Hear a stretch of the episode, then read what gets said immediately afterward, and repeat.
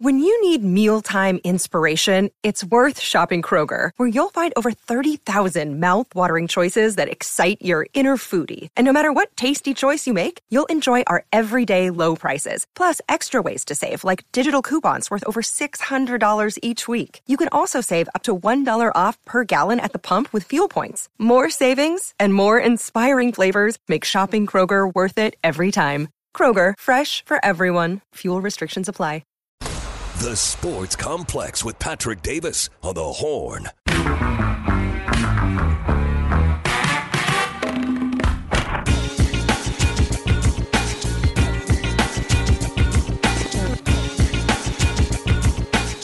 Hour two here on the Sports Complex. Got a few more minutes with you until we give you up for the Rangers pregame show. They're taking on the Brewers on a big series. It's not as big as the Astros series, but the Rangers, uh, every series is big as we get later into the season. Uh, and the Brewers, a above 500 team. So it is going to be a big series uh, for them to keep up pace. And they understand either the Mariners or Astros is going to lose some games this weekend. So if they can, or they're able to sweep the Brewers, the Rangers move a little bit further ahead. Uh, so they these wins could be big. This could be a big weekend whenever you have two guys that are behind you uh, playing each other. Of course, the Astros taking on the Seattle Mariners this weekend. They're about three and a half games back from the Rangers. They're about three and a half games uh, in front of the uh, Mariners. The Astros are so to see where those teams end up, we'll get to there. Sark Sound. Uh, we asked you guys on the Big Fat Poll of the day which freshman for the Longhorns will have the biggest impact this season and I'm saying true freshman too. True freshman. Uh, we've got some answers there if you want to join the conversation. 512 337 3776. That is the Specs text line. And here is Sark giving a little bit on the freshmen and how they're developing so far. Sark spoke to the media today before the second scrimmage.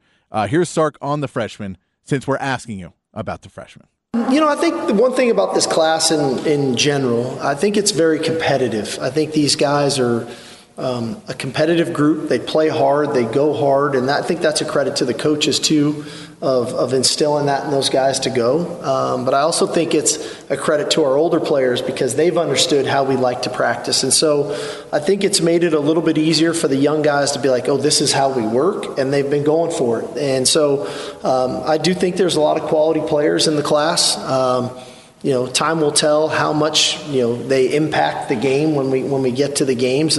Obviously, some more than others, uh, but that doesn't mean over time. And we look back at this class, you know, three four years from now, you know, hopefully there's a there's a lot of production, whether it's at the line of scrimmage, on offense or defense, you know, and in playmaking ability and things of that nature. But but I think up to this point, I've been very pleased with, with what this class has brought. There's the reason why I asked the big fat poll of the day today was Sark saying this is a competitive class. This class wants to make an impact, and he says some more than others could make an impact this season. So that is why we're asking the question on the Specs text line 512-337-3776, which Texas freshman will have the biggest impact this season. But we're not to the season yet. I know I can't wait either. I can't wait for football either, but uh, we are on our second scrimmage. And Sark was asked today, what is different between the first scrimmage and the second scrimmage? We know he said earlier the first scrimmage is kind of just working things out. Here's what Sark had to say the difference on the scrimmage from first to second to know what reports you can expect uh, coming out this weekend and on Monday.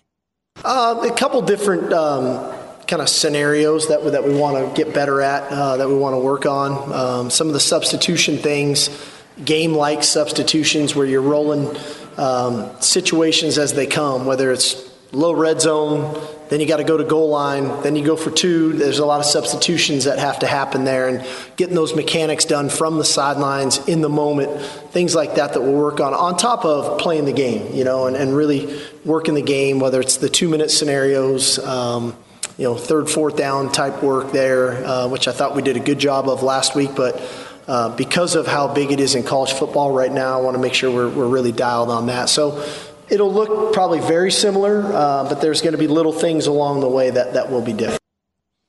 So, not too much different. He did say last week, uh, week two is where you get into more, where you start to look at the depth chart. Week three is going to be much more of a depth chart week, I believe, but week two of scrimmages is a little bit more of a depth chart week of all right let's see if this let's let's start comparing apples and oranges let's start comparing apples and apples let's start comparing these dbs and see all right let's put this guy in this situation, and we'll put Malik Muhammad here, and, you know we'll put somebody, we'll, and we can have a competition to see if who's going to be able to take that spot, who's going to be at the next stop, the, the next stop, even a freshman. If you say Anthony Hill or Le- Liona Lefau, and you say, okay, let's kind of put them in similar situations and and see how they react and, and see which one of them we may put on our depth chart above. So we're not putting together a real depth chart yet, but we are starting to say, okay, I think this guy's better in this situation, this guy's better in this situation. And speaking of situations and turnovers, Sark was asked about how do you root for the you know a team when there's turnovers. Are you rooting for the offense to never have a turnover? Or are you rooting for the defense to get turnovers? How do you judge in a scrimmage against yourself? How do you you know how you react to certain different you know inevitabilities of a game? And here's what Sark had to say to give a little bit more insight of how you can break apart when you know the report is so and so threw three interceptions or so and so you know you know we heard that you never hear anybody throws the interception you may not hear that but you hear that the Texas defense picked off the ball or got some fumbles. Here's how Sark had to take the turnovers and situations and scrimmages. I like I like both sides of the ball. You know, I mean, obviously, when you run 130 plays, um, you're going to have some turnovers. It's how those turnovers occurred is what I'm trying to clean up. Um, like I said, I thought the defense had a really good segment um, in the in the third down, fourth down portion of, of it last week, which is which is important for us. Obviously, we've got to clean up the, the quarterback scramble things, and then you know the, the the red area, which I thought the offense was relatively effective last week. So you're always working on both, um, and in the end, it's it's can we can we can we you know adhere to the task at hand when the moment calls for it and that's what i'm trying to figure out not only collectively but individually of how guys respond what's the communication like in those scenarios when they come up so this is the uh, the, the, the very diplomatic answer first, and then still somewhat diplomatic at the end. But we're not so much worried about if you if you throw 130 passes, if you or you make 130 plays, there's going to be turnovers in them. But we want to see how the defense reacts when they do get a turnover, how they are able to bounce back up, how they're able to get back on the field quickly, and how this offense reacts to you know maybe a pass that bounces off of, of a wide receiver's hands or a running back's hands or a tight end's hands. whatever it is. If the ball bounces off and it's a pick, but it's not the quarterback's fault. How does that quarterback react to that? Because we saw Quinn last year not necessarily have the best body language at all times. He tried to correct it when it got to the bowl game, and he tried to correct a lot of things. He was thrown into a situation where I don't think he was fully ready for the big spotlight of being a starting quarterback because it was such a long layoff and such a stark difference of you're third string not going to see the ball at Ohio State. You're, you know, taking a year off from college or from high school, basically. So such a long st- stretch between when he last was playing, even just on Friday night lights, to being on the stage, playing at DKR, playing on the road uh, in the Big 12. I don't know if he was fully ready for that, but a lot of guys aren't. It just takes time. He seems better at that. So one of those situations you look at for a Quinn Ewers or for an Archer Malik is you're going to look at when that pass goes out and it may not be yours, or maybe your wide receiver pulled up on one. Maybe they tell, maybe something happened. What is what is their reaction going to be? Or if a wide receiver gets overthrown, are they going to run back to the line of scrimmage and go, let's go hit the next play? Those kind of things is what he's saying they're going to look at at this scrimmage as well to make sure that you're ready for who's ready to play at this level, who understands the assignment versus who's trying to make an impact in a scrimmage because we're not we're scrimmaging and you have to know the difference. We want you to play hard. What Dan Quinn said earlier, sometimes you got to push yourself to find the edge. You want to do all that. You want to do all that. But you also want to be aware of what the situations are in these games. Sark also asked was asked about the O and D line that how can you judge this O line starting off with a D line that is getting so much praise and it's similar kind of question. It's offense versus defense. You're scrimmaging yourself, but does it O and D line does that help each other grow if you're playing against good O line and good D line? Okay, so you know, I think I think the interior defensive line um, is is playing really well, and we've got some we've got some uh, really good players in there. Obviously, you know, when you start talking about you know, Byron Murphy, you know, sweat what he provides. Alfred's playing at a high level. I think Jeray Bledsoe has stepped up. You know, Vernon, you know, definitely explosive in there. So there's a there's a variety of guys in there. Um, you know, and, and, inevitably that's great for the for the offensive line. You you want to go against really good people every day. You want to get pushed. Um, you know, I, I, you know, my, my, my goal is that when we kick the ball off in real games, that we're playing at a high level. And to do that, we have to make it competitive. You know, we have to make sure that our receivers are taxing our secondary. We got to make sure that the linebackers are rushing really good so that the runners learn to pass protect. We got to make sure that, you know, our, our tight ends are a problem, uh, not only in the run game and the pass game. So it all kind of flows and works together. Um, and there's going to be moments and days when, you know, one side has the advantage over the other. Um, so, and I think that that's happened up front. You know, we, have had days we ran the ball well and been really effective, and other days, you know, that, that, that defensive line's had their moments too. And, and that's the beauty of having a, a good team and a team that's balanced on both sides of the ball, that they can push one another and, and raise each other's level of play as the days go. It's that iron sharpens iron. Big, big point of a lot of coaches. Iron sharpens iron with Texas, we know that O line and D line play needs to improve this year, and it needs to be on a path to where it's going to be with Kyle Flood, with Bo Davis, with with PK, with everybody. It needs to be pushed forward because going to the SEC, that line play on both sides needs to be at an almost elite level for you to be able to compete for an SEC championship. And you need to do it right now in the Big 12. That the Big 12, they're they're not necessarily respecting you in some of these polls of putting Kelvin Banks first team, not, necessarily respecting that this O line could be something special. And if you're getting bullied in, in practice, that's fine because it's going to help you learn better of how to project yourself and how to play at a higher level. Now, I will also say something that I've harped on a lot is the running back room for this Texas team because I know they have the talent in this running back room, but I also know Sark is not necessarily going to give this running back room a ton of chances to prove itself. Someone's going to have to take the reins for this running back room, in my opinion.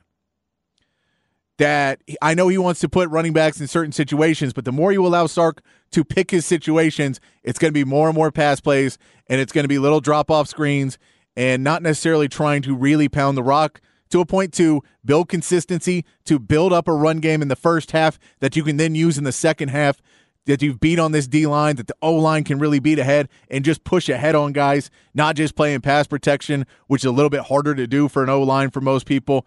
You want to be able to have that running back. Jonathan Brooks, we know can do it. We know he has the, the physical ability. We know he's he's talented enough, has enough football IQ to do it.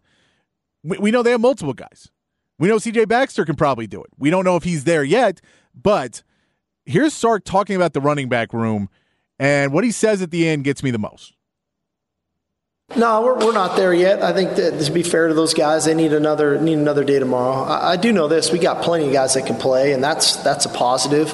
Um, but I look for a lot of lot of different things. You know, like today we did had a heavy two minute situation where how do guys respond in that scenario? What does that look like? What do they look like on the goal line and in short yardage? You know, what do they look like on regular downs? What do they look like in third down and pass protection? So inevitably, you know, who are the best at what, and then maybe early on that's how we kind of have to play them some. Or if one guy's better at three of the four, hey, that, that then it makes life a little easier. But that's what we're trying to figure.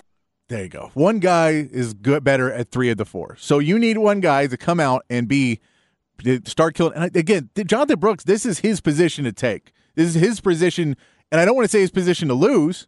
I want to say it's his to take because I want Jonathan Brooks to come and take this position. And we heard him talk. We played some audio from him earlier in the week.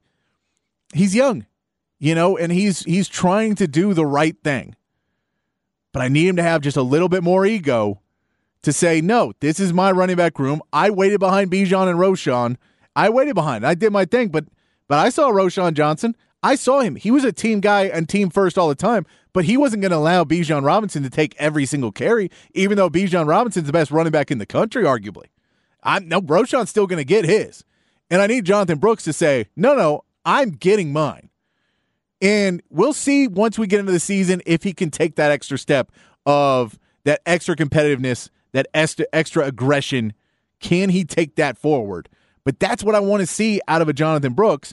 And if he can't do it, if he doesn't have that, I want to see CJ Baxter pushing him as hard as he can. because I think it's Jonathan Brooks. I think when you talk about doing three out of the four, I don't know if Jonathan Brooks. I, I haven't seen him his receiving game enough. I know he can catch a ball, but I haven't seen enough if he's got the route down and he can get enough separation and he can do quite what Keilan Robinson can do in the receiving game. But if his pass protection is looking really good, and if he can run through the if he can run through the O line and just run up the middle, and then he can be elusive on the outside, and he can read the deep, and if he can do all of those things, and he can play on special teams, and he can do everything he wants to do, then Jonathan Brooks is the guy. But I need to see him have a little bit more ego than and again, it's I'm not there every day. So I can't tell you maybe he does. But that's what I want to see out of him when the season starts. I want to see him every single play that he is not in right there on the sideline ready to go. I don't want to see him sitting down. I don't want to see I want to see him ready to check back into that game at all time because I want to see somebody who understands man, I think I want to be playing for a Heisman next year or the year after. I want to be in that conversation. I know quarterbacks win the Heisman. I know it. But I think he needs to be in the position of I want to be competing at that level. I want to be considered a guy that can be, you know, drafted in the first round. I want to make Mel Kiper furious. That's what I want to do. And I want to see that out of him. He's still young. He's got a lot of fire, but we know what he can do. We just need to see if he's able to push it all together and fight off fight off any other competitors for his spot and become the main running back. And when CJ Baxter inevitably gets, gets in, because you want to do running back by committee to points, you want to draw up plays that certain guys are better at. But at the same point, I want him on the sideline waiting to get back in. At this scrimmage, I want him 100% invested all of the plays because he should feel like any single play you call, I should be in on that play. That's what I want from Jonathan Brooks. I'm going to play one more clip real quick about Sark talking about his man, Jeff Banks. Here's Sark talking about Jeff Banks, a secret weapon that Texas has that I think more people are starting to figure out. Well, I think there's two things. One, he, he puts in the time and the effort. You know, we're, we're very organized. Um, you know, he's got a real plan. Um, I think he does a really good job of fitting our personnel to the scheme and getting the right people in the right spots to do what they do really well. Um, I think he does a nice job of recognizing players that may not be always frontline starters, but play with a style on special teams where they can find a role. Uh, Keaton Crawford, and Mo Blackwell, the guys of that nature. Uh, and then inevitably, I, I, I love kind of a the attitude that he brings and the aggressiveness because I think that's half of special teams. You got to have players that want to be on teams, and I think I think Jeff creates an environment where our, our guys want to be on special teams. They they love what he brings. They love the energy.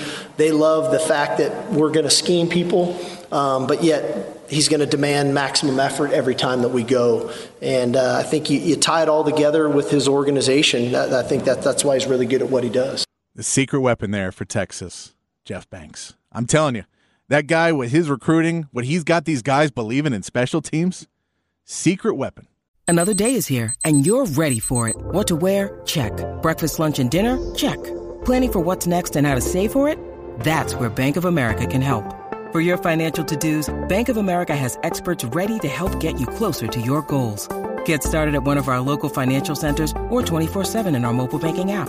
Find a location near you at bankofamerica.com slash talk to us. What would you like the power to do? Mobile banking requires downloading the app and is only available for select devices. Message and data rates may apply. Bank of America and a member FDIC.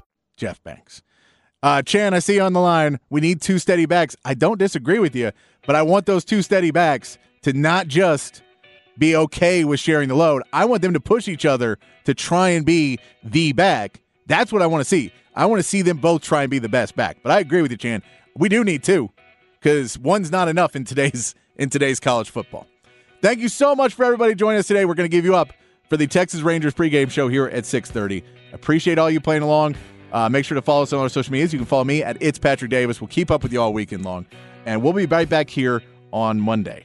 But until then, be kind to each other. Keep yourself safe. Keep your underwear clean. And we will see you Monday right here on the Sports Complex on the Horn.